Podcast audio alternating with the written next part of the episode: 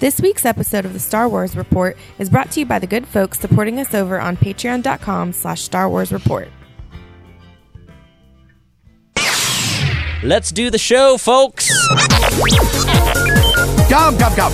And who might you be? It's the Star Wars Report. Star Wars Report! Star Wars Report. The place for Star Wars news, features, interviews, and more. Then we can do something epic. Good morning. Good afternoon. Good evening.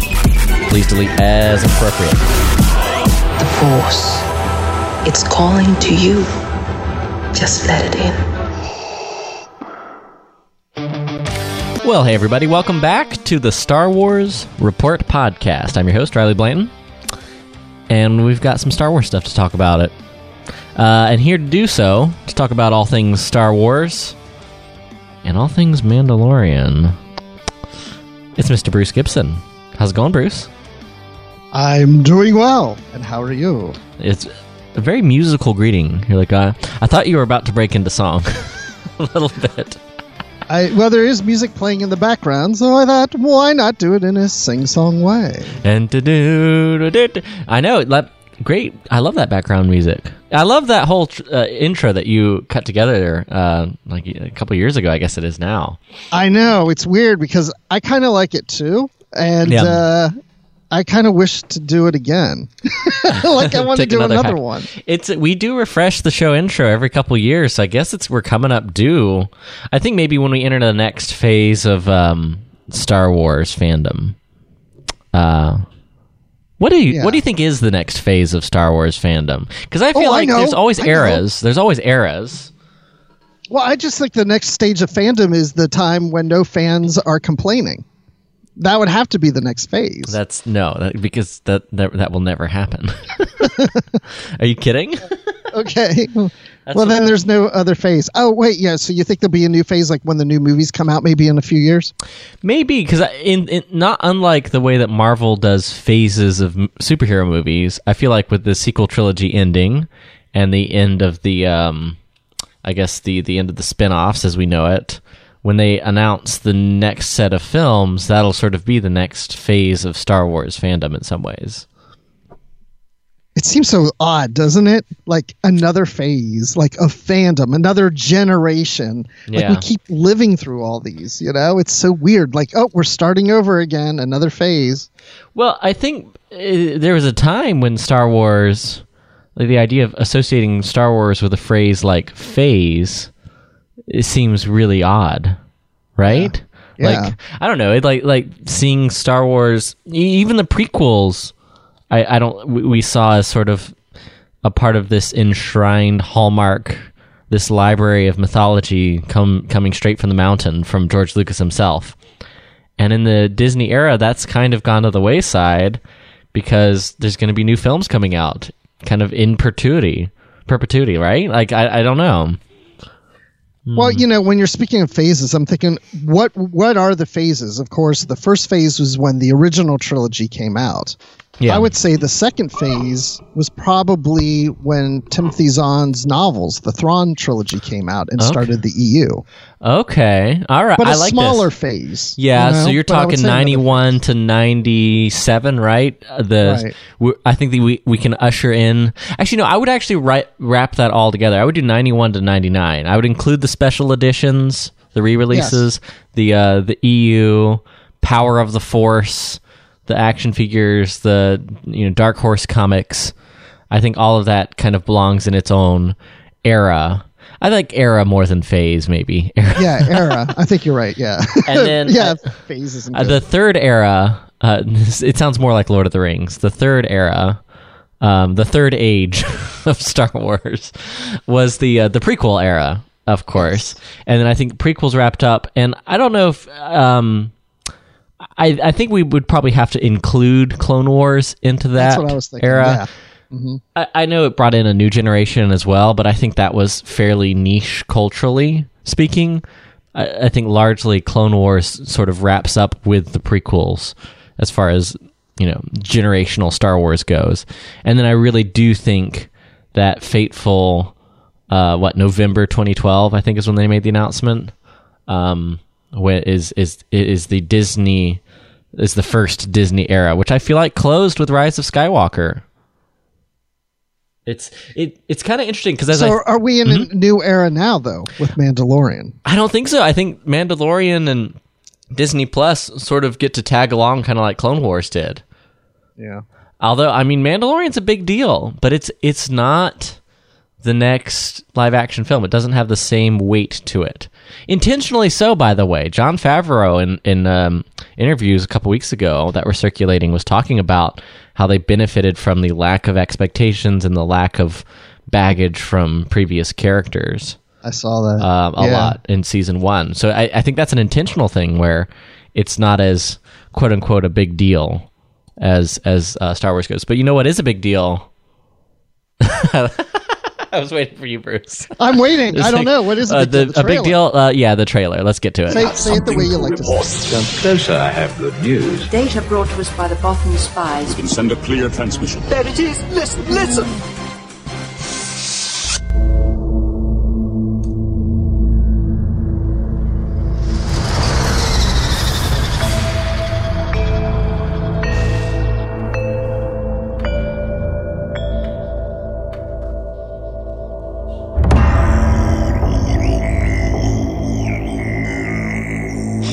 One whose safety deemed such destruction.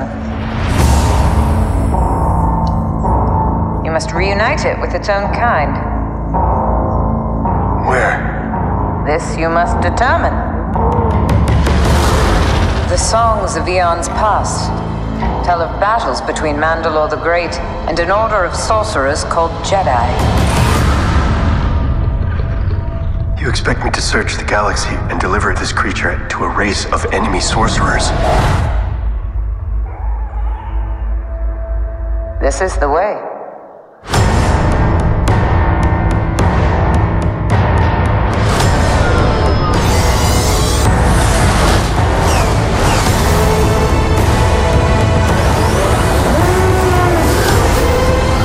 You know this is no place for a child. Goes. So I've heard.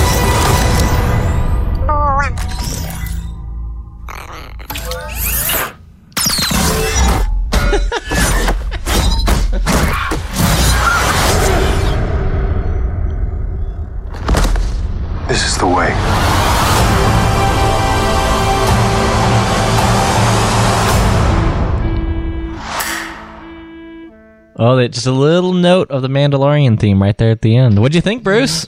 Ah, this is the way. This is the trailer. I love it. The tr- the But you know, there's not a whole lot given here.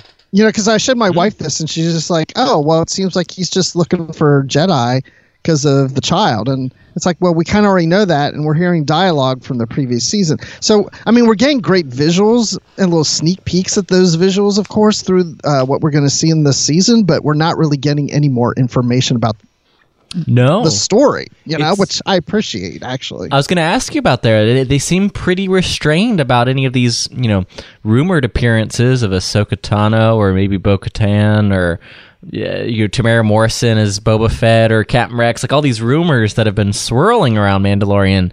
They didn't. They didn't drop a, a hint. It was. It was. I mean, is vague fair to say? Yeah, I mean, the only thing is we do see this apparent Jedi Yes. with a cloak. That's Sasha Banks.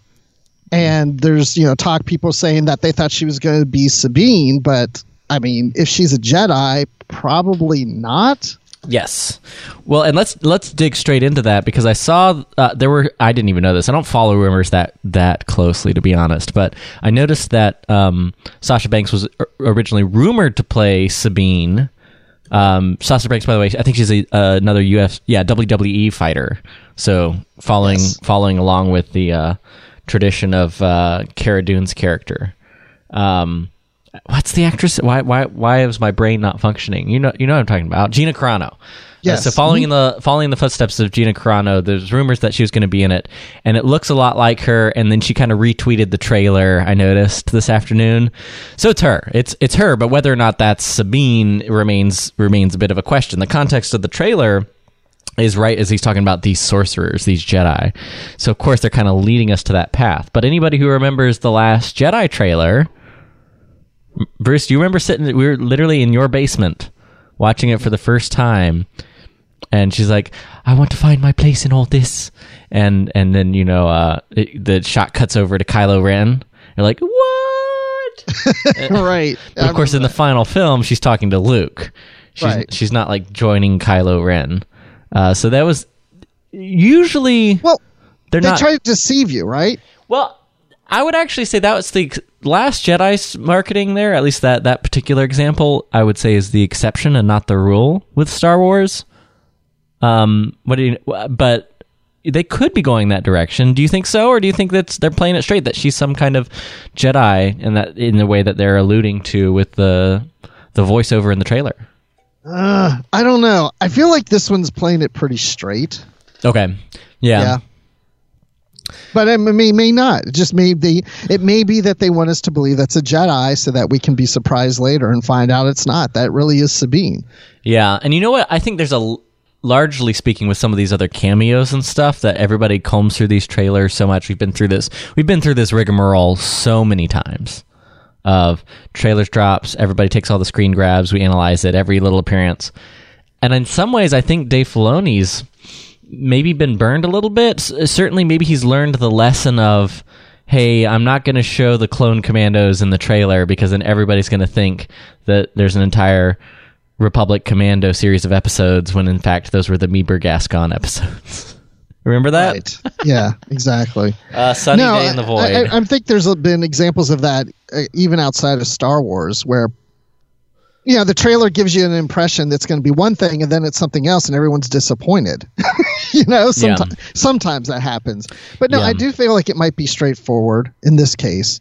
Um, but it's just that they're not giving us a lot of information. I think so. But let's go through. Let's actually go through what what they have given us, and, and Screen Rant put together kind of breakdown, which we'll include in the show notes for this episode. Um, you can just oh, so on, you're cheating. I know. I know. You didn't I'm- do the research yourself. Uh, no, listen. I I could pretend that I went through and caught all the Easter eggs, but that would be lying, and I would never do that. Okay, well, this is good. Far be I- it from me. Yeah, I haven't read anything about this, so I want to know about Easter eggs. So, um, the opening shot, we see the Razor Crest approaching this unknown planet, and it is in freaking bad shape.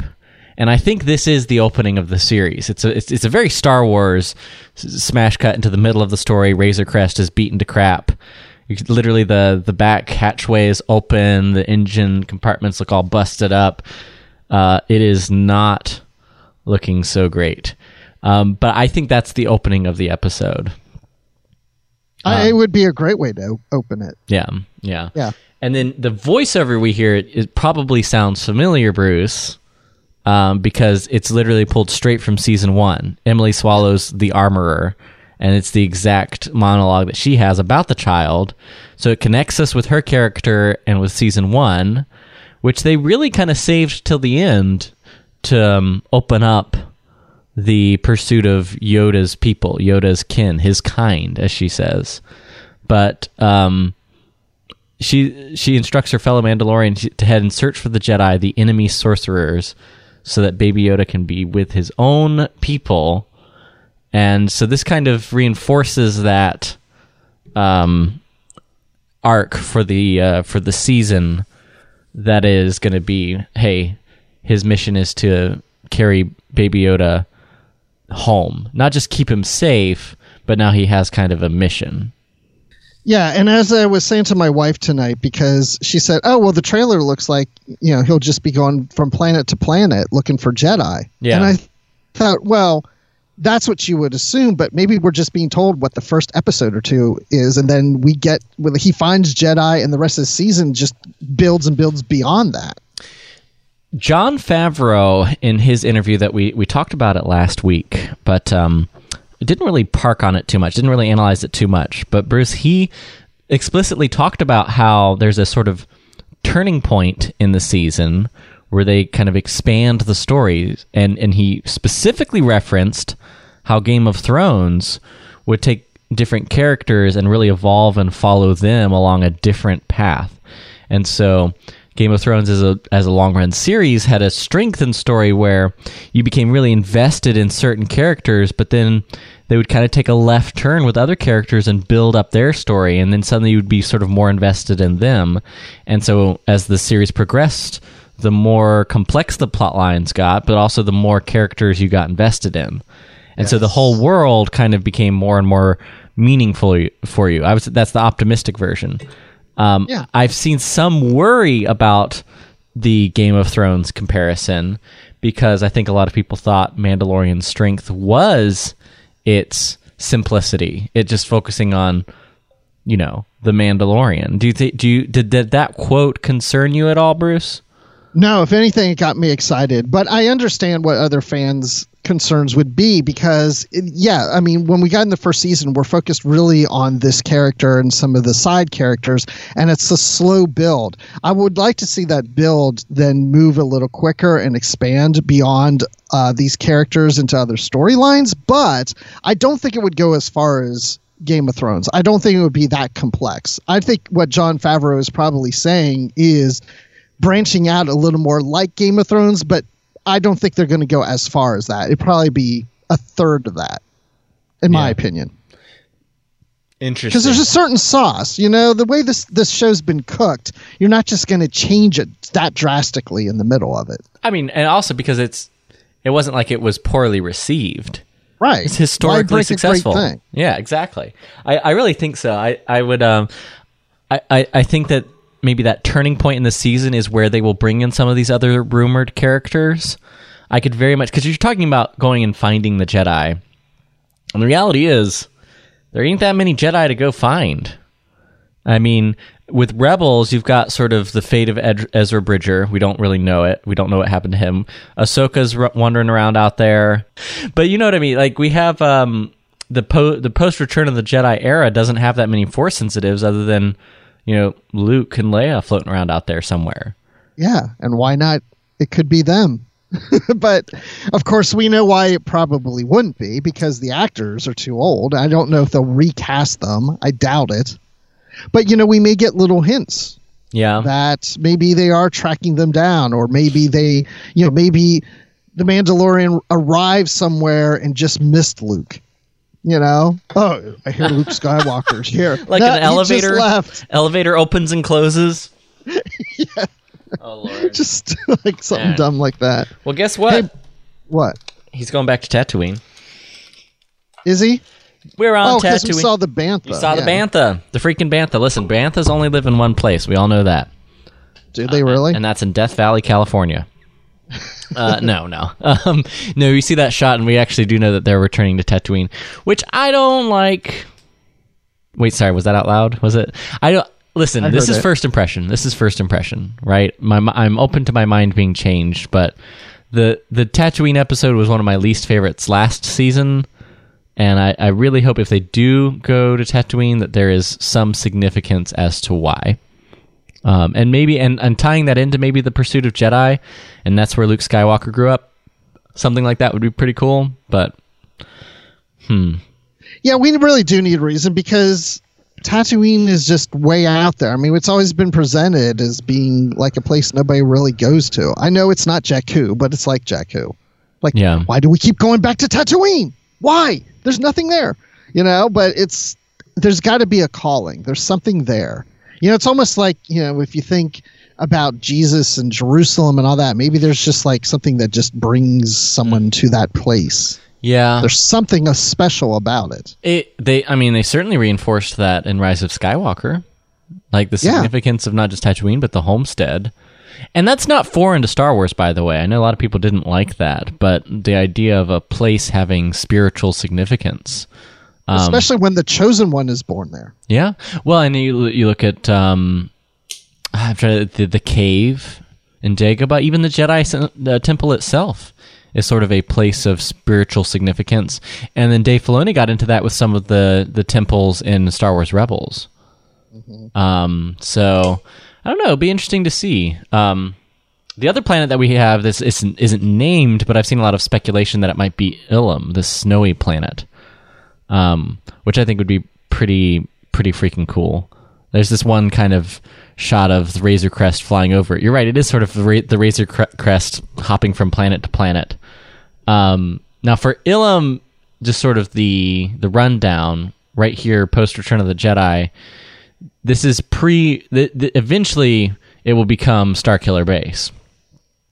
Um, however, in the meantime, it's still the location for like all the Ky- kyber crystals and making of lightsabers, which has been canonized in both uh, Clone Wars and, um, not to forget, uh, Jedi Fallen Order. More on Jedi Fallen Order at the end of the show, by the way. Oh, good. I have that, but I haven't played it in such a long time because I can never get to the TV. Everybody's always hogging it for some reason. exactly.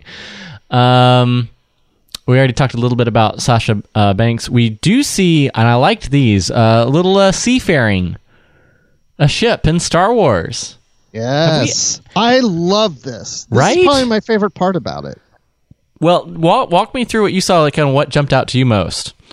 Well, first of all, I like it's a ship on water. It feels like a pirate ship. Yeah, for you sure. know, so I love that aspect of it. And then we have the um, where are they the the Quarren Yep. race or whatever on there. I mean, that's cool too. So we're seeing a bunch of them. Mhm. Uh, what else? Uh, Well, that's I where think we that's where the Jedi and the cloak is. That's where we see uh, Sasha Banks' character uh, Yes. right there. It's kind of. Uh, I'm I'm going to play this clip again here. I love the establishing shot of it. It kind of looks like a hammerhead, a converted hammerhead Corvette that that, that they like just plopped into the ocean. Oh, I haven't looked at that yet. Yeah. But yeah, you see, even it, it's a very piratey vibe. You even see like the large ropes, and in this shot here, you can hear that sound. X-wings, but it looks like they're friendly. I don't think that you see literally them pulling up alongside. Um, Yeah. the Mandalorian. Maybe he's maybe it's like he's heading to Cloud City, and instead of cloud car- cars zooming out to intercept, it's X-wings. I don't know, but that was my next favorite thing was the X wings. Yeah, it's pretty cool. Mm. And we get to see uh, Cara Dune and Greef Karga. Greef Karga, by the way, sporting some pretty fancy, swanky new digs. He's looking fancy schmancy. Yeah, I wonder if he got that at Macy's. yeah, I could see that. I could totally see that. Yeah, I, I, I look forward to, and I think this is back on the same planet that um, se- the end of season one took place. Um, I wish I could. I wish I could remember the name off of the top of my head. Oh, it's called uh uh the planet. That's Navarro. I had to cheat. Navarro. Oh, Navarro. I was Yeah. gonna say baby planet. So we we, we see uh, we see uh, Greef Karga and Cara Dune hanging out on Navarro is what it looks like, and we also see uh, Imperial troopers dashing down a unrecognizable hallway. I think probably also on Navarro, just because there seems to be still an Imperial presence. We see that some of the Tie fighters uh, located there, so I think that's Giancarlo Esposito's character with the dark saber cliffhanger. I think that'll pick up um, back on Navarro. I think that's what we're seeing. Yeah. Hmm. And then finally, we got a couple things. We have the Mandalorian trapped in some water, using his freaking jetpack. Um. Oh, and then Baby Yoda hiding, closing his little crib. Oh, yeah. That's Poor little guy. Um, And then Lord. fighting ensues. Yeah. I I love it. I love it. So, and this is sort of at a speaking of WWE, it's at this sort of you know wrestling hall is what it looks like for this big f- shootout fight at the end of the movie.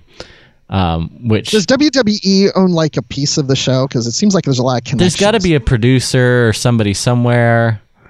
I don't know. You, yeah, Wasn't Jon Favreau? Wasn't he a wrestler for? WWE? It's literally like a, I don't know, an octagon, basically. It literally is. It's like an octagon, and they have in one shot right before the end two Gamorreans, um, and they're kind of buff, skinnier Gamorreans. I know. it looks hilarious. It's like they've worked out. You know? They're wielding their axes just like in Return of the Jedi. And then um, we get a little more right here. Let's take a listen to this quote. So I've heard. Yep. And he closes it. Baby Yoda out. and and we see uh the Mando take everybody out. Very consistent with the theme of season one. And, then, we see the title card that has Baby Yoda in it now. Oh yeah. The child. The child, the chi- the child. I was in I was in Walmart today, and I saw a crap ton of baby Baby Yoda merch, and it was all I could do not to buy all of it. I'm not even gonna lie. Oh, Yeah, I'll have to go there get some for my wife. I was it was well well stocked. Um, but uh, yeah, man, I I've got to say, yeah, I, I going back to our first point uh, that you brought up, I liked the trailer. It didn't really show me, and I'm conflicted because it didn't really show me anything to get me much more excited than I already would have been. But I, in some ways, I like that. I think it keeps my expectations low, and this is the flagship this is the flagship Star Wars of 2020. This is the this is the biggest it's going to get this year as far as Star Wars releases. And so I think the fact that they're holding back some cards, which I'm confident they are, I'm I'm confident Ahsoka's going to show up. But instead of like showing her in the trailer and getting everybody hyped up, she may just be in one episode briefly, and uh, maybe send the Mando along his way. Um, but that'll be probably more fun if we don't get to see it until it actually happens in the episode. Yeah, we just need to be grateful that we're lucky enough to get this this year because with COVID and a lot of production stopping, hmm. there's a lot of delays. Yeah. Thankfully, this was done before that, or at least most of it was done, so we can get it now. But here's the thing this is what I predict I predict that in this trailer, we're only seeing scenes from the first two episodes. Maybe You there's so? one scene or some shot that's from a third episode, but I believe it's only the first two episodes. Well- And then to your point about Ahsoka, if we see Ahsoka, how much you want to bet they're going to say that for the end of the last episode of the season, and then we have to wait till next season. Yeah, or certainly the second half. Just hearing Jon Favreau talking about a turning point in the season, maybe that's where they come in. Uh, Ahsoka, connect Sabine, Ezra, any any of these um, Dave Filoni, char- you know, characters that we could see um, become a part of it.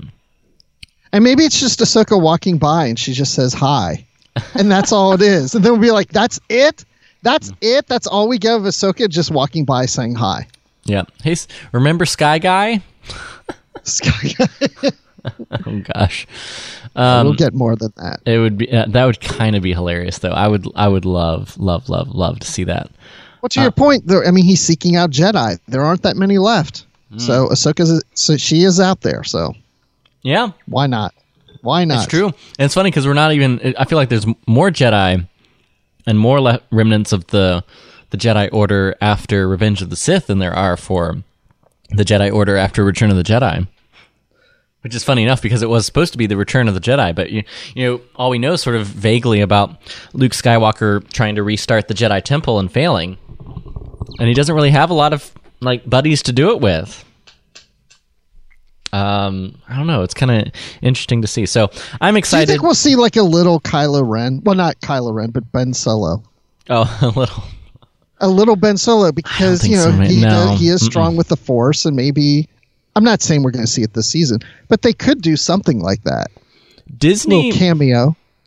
Disney and Lucasfilm, I think, uh, one hallmark for good or for for ill, one hallmark of the of the company, it, uh, as they've handled Star Wars, has been one that's somewhat, I would say, reactive to fan demand in some in in some ways, and the, and the way I can best illustrate that is I think they perceived when when the purchase first happened, um, they had all these projects on the uh, on, on you know on the docket. They had the thirteen thirteen video game.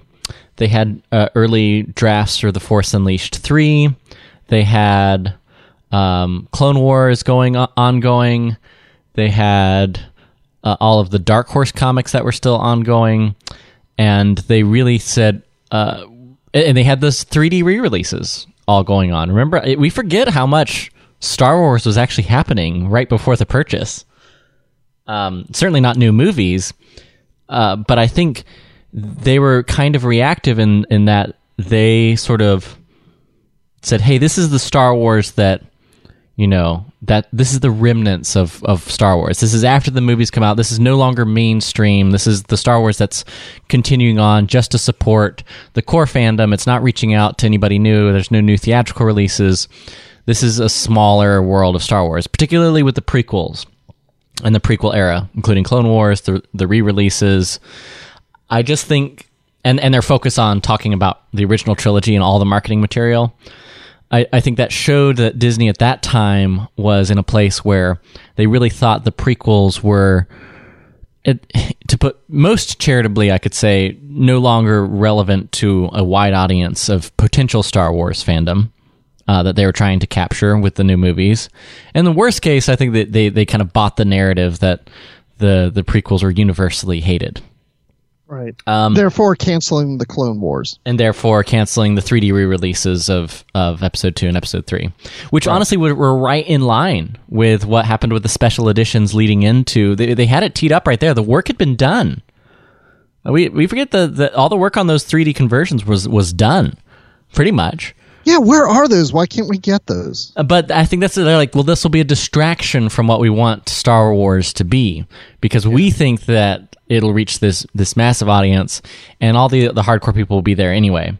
So even when we axe Clone Wars and cancel the video games and uh, cancel um, and and uh, uh, close down all of LucasArts and the re-releases like that that's okay because we've got the the new coming out. And and frankly that's fan fans were i think accepting of that. Like well it's just the price to pay. You know we've got the new movies coming out.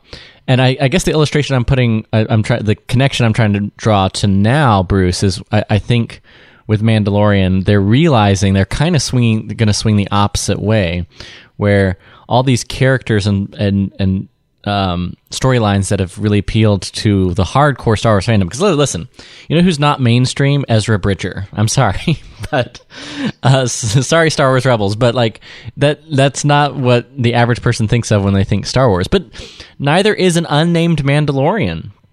They could have just gone Boba Fett. They could have gone flashy. They could have gone with what they think everybody likes. But I think they've learned their lesson that being reactive, not to core fandom, but being reactive to what they think a larger, you know, pop culture today needs Star Wars to be to be relevant and exciting, that that just doesn't work.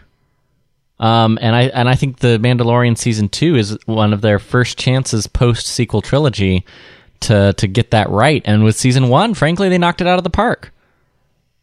Yeah, I mean that's a good point. I, know, when you think of Star Wars, I think most people think of the original trilogy, and they think of Luke and Leia and Han and Darth Vader, Darth Vader for sure. Yeah. Mm-hmm.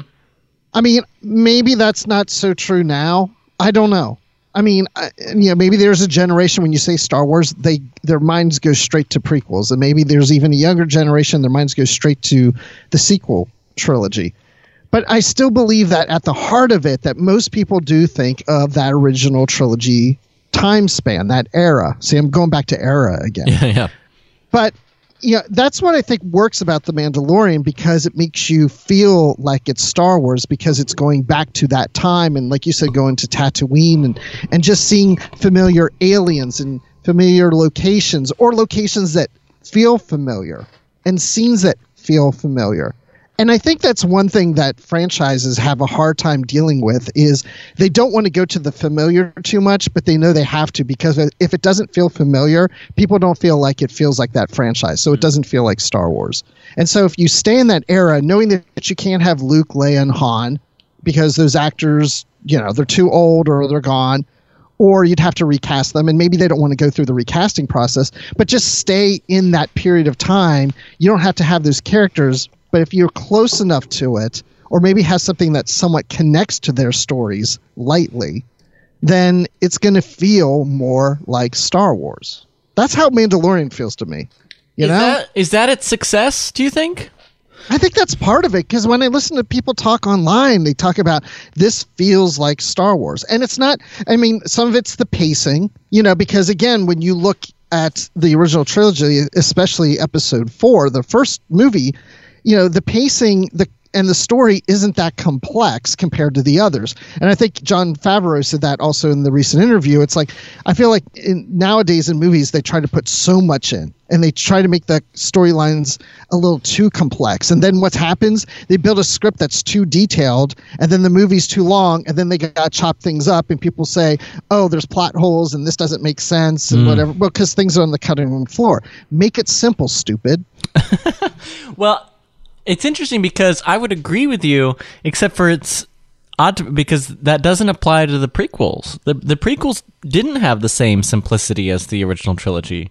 Yeah, but everybody, tons of people are complaining about the prequels back then. Yeah, back then, man, how how how that's changed, right? Right. Well, Like- because you know why? We've become more familiar with it. It doesn't seem as complex. We've seen we've we've watched them so many times and we know the story so well that now it doesn't seem that jarring to us anymore. We're used to it. It's that familiar, going back to the familiar. And that's what people respond to. If it feels familiar, then they like it. Yeah, no, that's true. That's true. I, it's it's funny because like even now in the in the news this week, actually I tossed it in the notes, but Liam Neeson was on uh, Sirius XM. I didn't have time to pull the audio quotes, but in the story, it's really fascinating. Two bit two main things came from it, and he, he talks about why he's to this day is very proud of the Phantom Menace, uh, and uh, kind of comes to the uh, defense of Ahmed Best, and and talks about how how distressed he was by how you know much that that character and the and and through that character Ahmed Best himself was attacked by a lot of the uh, the critics. Um, yeah, Yeah, this is on Andy Cohen's show, but uh, he says about the Phantom Menace quote: "I like the film." I'm proud of it and proud to have been part of it. I got to be a Jedi. I got to play those wonderful with those uh, wonderful lightsabers and stuff. It was terrific, Andy. It really was, and and I thought that's that's like it's so gratifying to see, especially an, an actor like Liam Neeson who's gone on to such an illustrious career. If there's any parallel to Alec Guinness's role with the Star Wars franchise, the prequel version is it's got to be Liam Neeson who's gone on to have a, a storied career as an actor in very serious films, and then he's kind of had the second renaissance as like an older action star um, with all the Taken movies and stuff like that. But it's kind of interesting to see even even you know this week the prequels are sort of back in the news and back in this public conversation. Yeah, because now it's nostalgia. You know, it's like it's this. It feels different now because it's older. You know, it's like it's something about like with Star Wars, it ages well. I mean, Yeah. the sequel trilogy. I think in 20 years, people are going to be talking about it as something wonderful and it was great and it's better now that I've seen it than the first time. I went back and watched it and it's better than I gave it credit for back then. And I, Yeah. I'm sure we're going to hear all that stuff. And if you think about the five new movies that have come out in the Disney era, which do you think is the one that most fans have accepted and liked the most Ask of the five movies of the five movies, which one's the most accepted and liked by fans? by Like, fans? like hardcore Star Wars fans. Probably Rogue One. Rogue Ro- One. or The Force Awakens. One of those two for me. I think Rogue One though. I would think Rogue One. And you know why I think is because it's mostly it, because it's closely connected to the original trilogy. It has that feel. It has familiar locations. It had familiar aliens. It's that being that's the familiarity of things. And then, you know, Solo could have that, but it's a different actor playing Han Solo, so he doesn't hmm. feel that familiar. So it's jarring. It almost it, it- by doing a solo movie and having all these familiar elements the millennium falcon chewbacca um, the kessel run but it's almost sort of this uh, so solo to this day is still kind of the uncanny valley effect of it's just being a little weird that it's not harrison ford as much as i love the Yeah. movie solo i think solo is a great movie i, I was just rewatching it uh, a couple weeks ago I love it. And that's Billy Dee Williams. But these actors I thought did a great job, but I think people just didn't accept it yeah because it's not the original actors. yeah And there's also the well, did we really need a Han Solo origin story? But Yeah. regardless of that, I again, I just think the closer you are to this era, at least at this point, uh, in this day and age, I think the better you are. You're listening to the Star Wars Report. Faster, more intense. If I could take you up in Uh, m- man, there's there's still so much to talk about, Bruce. We we've barely even touched on, and uh, we haven't even talked about the the new Star Wars Squadrons uh, short. Oh my gosh! Wait, have we started the show? Oh wait, wait, we're the the shows. That wasn't the all, all the pre pre show. I thought we were just talking before we start.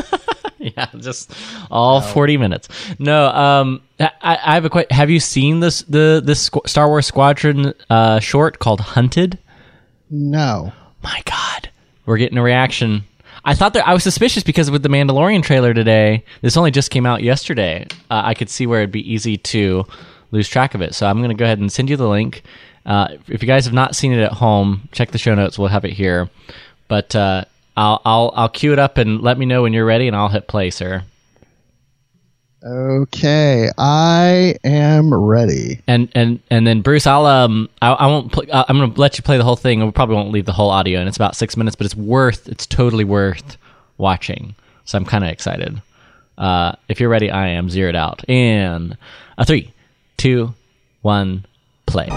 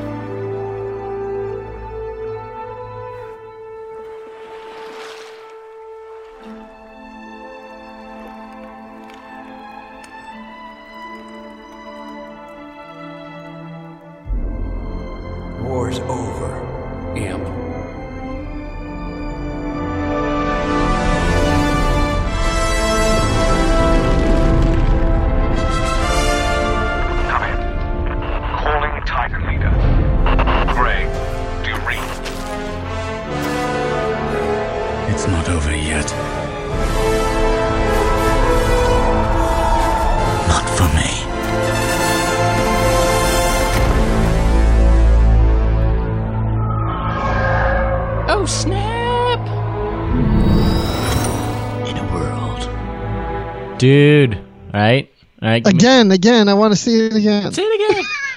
See, I'm so glad we got we can get your live reaction. Wow. I had no idea this was out there. This is so cool. Like I'm watching this thing thinking like, okay, this is going on for a while. Like Yeah. what, is this in the game or is this just like a teaser to the game? It's a short film promoting the game. It's kind of it's it's very much in the vein of those old Republic cinematics. Remember those? Oh, those were great. I mean, I liked it almost as much. It was so good. Um, and it got me more pumped for the game. I, I don't know. I actually don't know if it has a story mode. I hope it does because I, I kind of want to follow this character. Seems like a badass. It's like the the the uh, down on their luck. The underdogs are the imps. War's over, imp. Yeah. I I loved it. wow. I, I was watching it thinking like, oh, you're going to tell me to stop watching it after a while. And I was like, I can't stop. No, no, no, exactly. No, I wanted no. to see the whole thing. Yeah, it's like seven minutes long. Yeah, no, it's it's it's slightly nuts. Um, I absolutely loved it. I, I it's one of those things like there's not exactly that much to say about it other than I loved it and it makes me more hyped for the game because I don't really necessarily like um, flight sim type games.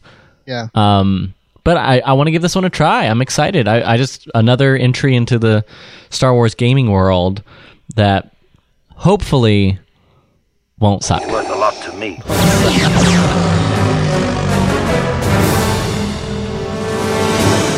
As you wish.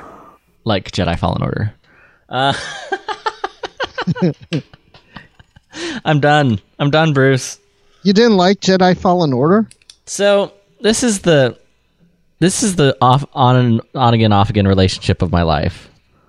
Um, seriously, Bruce, I, I don't even know how to describe it, but this is the third time I've given a very serious hack with with lots of time. I'm working night shift these days, so when I have time off at night, I, I, it's literally just me in the apartment here. Um, and I'm like, all right, I've got it. I've got some time budgeted aside. I am going to now again try to go for Jedi Fallen Order. I have it set. I, I'm not a gamer, guys. You know this. But I enjoy playing video games. There, there are many that I, I love. Battlefront 2. I, I'm not a complete novice. I grew up. My gaming platform of choice back in high school was the PSP. Actually, um, I'm a big fan. Um, so I, I, I enjoy games. Um, but I have to say, w- with this third try, I ran into once again um, very critical game design flaws that just make it unapproachable for a non-hardcore puzzle-oriented gamer. Really? And that's a real shame because the story is every bit as engaging as The Force Unleashed, if not more so. Incredible Yeah. story. Incredible story, incredible graphics, action, all the planets, wielding your lightsaber. The the the combat's pretty fun. I actually made the combat, frankly, the combat's a little too easy just on story mode. What's not easy are the puzzles. However, I figured them out. Right? I actually there's there are some different um, um, puzzles throughout some of the some of the levels that you have to figure out to proceed, and that's fine. Uh, like it took me a while. There are some game design elements that made them very slippery and difficult. But if you like look up YouTube tutorials, then you can get through. However, that means you're looking up YouTube tutorials to get through a game level. so I found myself there already a little perturbed. But the sort of final straw that bo- broke the camel's back um, was when, and I'm trying to remember the uh, planet names fallen order planets because I, I actually because i know some of you guys played this game and you're probably you're probably yelling at your uh, iphone because of how how much uh, i'm i suck at at these kinds of games but that's fine listen uh Zeffo so about the th- second or third time i go t- back and forth to Zeffo uh, the planet Zeffo you finish a mission uh, you uh, find it's literally a sort of Ark of the Covenant. Find the talisman, confront this character. This part of the story proceeds, and then you go back. But here's the problem. This is literally the game design. Every time you complete a mission on one of these planets, they have very in-depth, huge world maps, which are great. They're awesome. But they're also very, very complex and multi-layered. They're usually five or five to ten layers or levels to the map that you Yeah. can travel to and from between, uh, taking different elevators um, and different paths. I literally on on Zeffo got to the end of the mission and they and they say, "All right, go back to the ship." And that's what they do every time you finish on a planet. You finish a mission, you then have to literally find your way back to the uh, to the ship that you took off from. So you have to. it- It's sort of like if you played Super Mario Brothers, and when you jumped on the flag, it's like, "Congrats, you can go to the next level." After you walk all the way back to the beginning.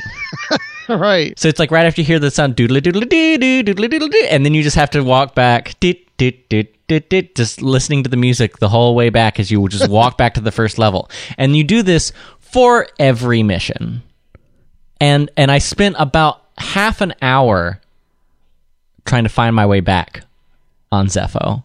This is an intensely personal, grumpy rogue transmission. Sorry. No. I, I can relate to this because I mean I, I haven't got to play it a whole lot, like I said, because I never can seem to It's- get the access to it. It's just yeah. horrible game design. Uh, the The Force Unleashed had very similar game design and puzzles, but when you finished, you would be uh, pushed forward in the story back to the ship where you would travel to the next planet. Same exact kind of story design where you're traveling to different locations as the story proceeds, but you don't have to freaking walk back. And I think they did it literally just to sort of boost gameplay time.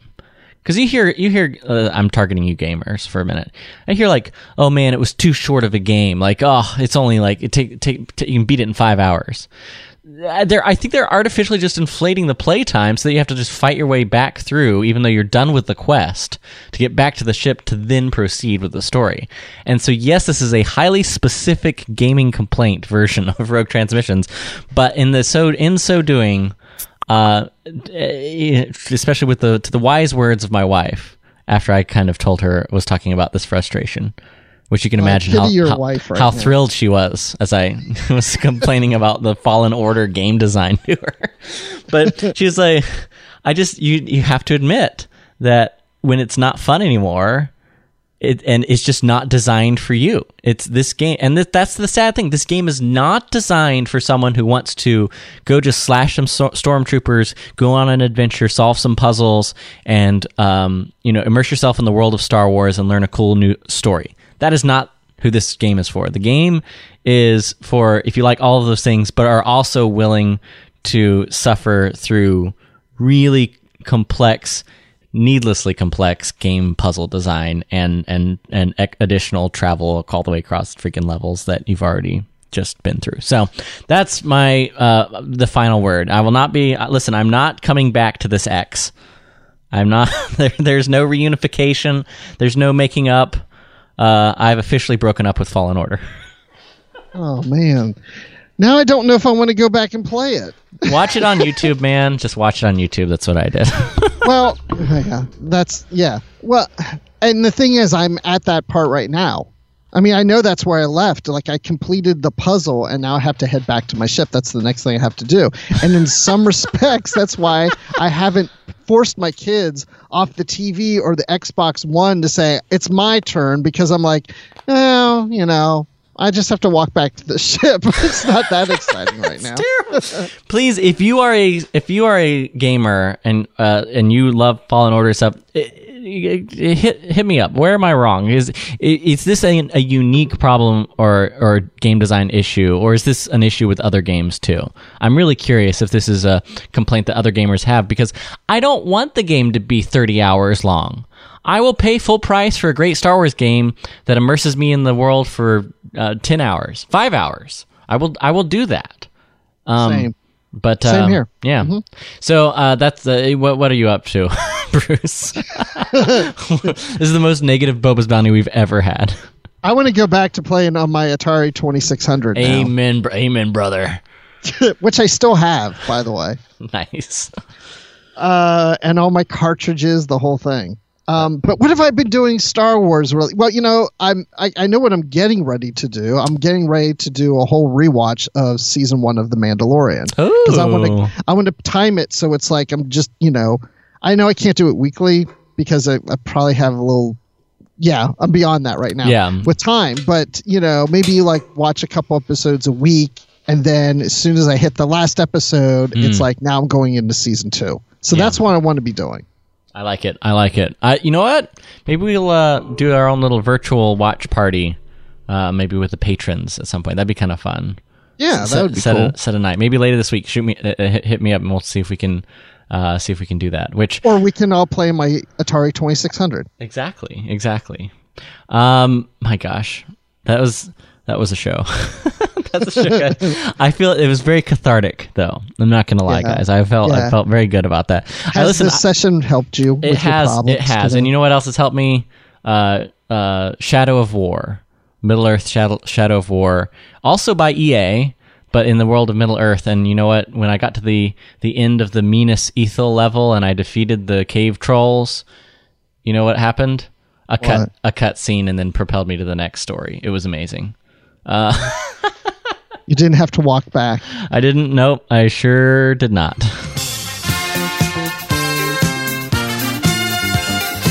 And that, ladies and gentlemen, is going to wrap up this episode of the Star Wars Report podcast. Mr. Bruce Gibson, tell the people where they can find you on the internet. Ooh, wow. Yeah. You can find me on Twitter at Admiral underscore Rex. That's Admiral with the underline Rex.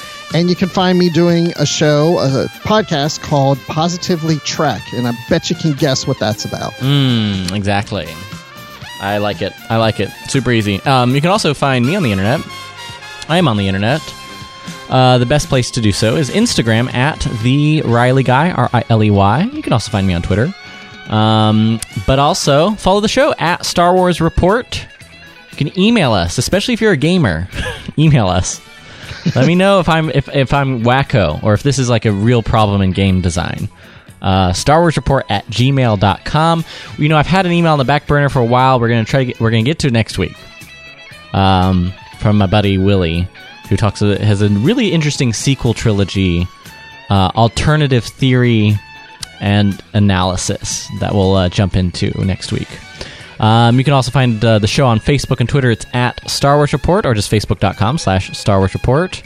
And if you're listening to us on the uh, Apple Podcasts app, please, please, please leave us a rating and review. It helps get the word out about the show.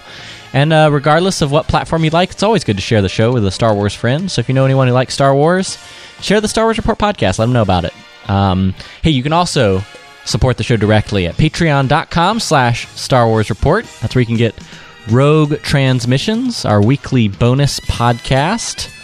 Had a lot of fun on that uh, recently. We haven't hit every week this month, but we've got some fun. We've got some fun stuff coming coming to the Patreon soon, including uh, one of our infamous Skype Hangouts, which will be coming up very soon for you guys who are patrons. So uh, stay tuned to the Patreon inbox. If you're not a part of the Patreon, make sure you head to patreon.com slash Star Wars Report. And that's where you can see all the cool bonuses and extras that we toss your way for helping out the show and supporting the show. All proceeds go directly to helping the show be bitter, bigger and badder. Did you say bossier. bitter? Bitter. I, I mixed the two. It's listen. It's This uh, has been a bitter this- show. this has been a bit- you know what though? I like the Mandalorian season two trailer. That was cool. That was great. Listen, it's it was a beefy Star Wars week for content. I'm not gonna lie, we can't complain. It was a lot. It was a lot. Bruce, thanks so much for coming on as always. May the force be with you. And remember, many Bothans died. Finish this out, Bruce. to bring you this podcast.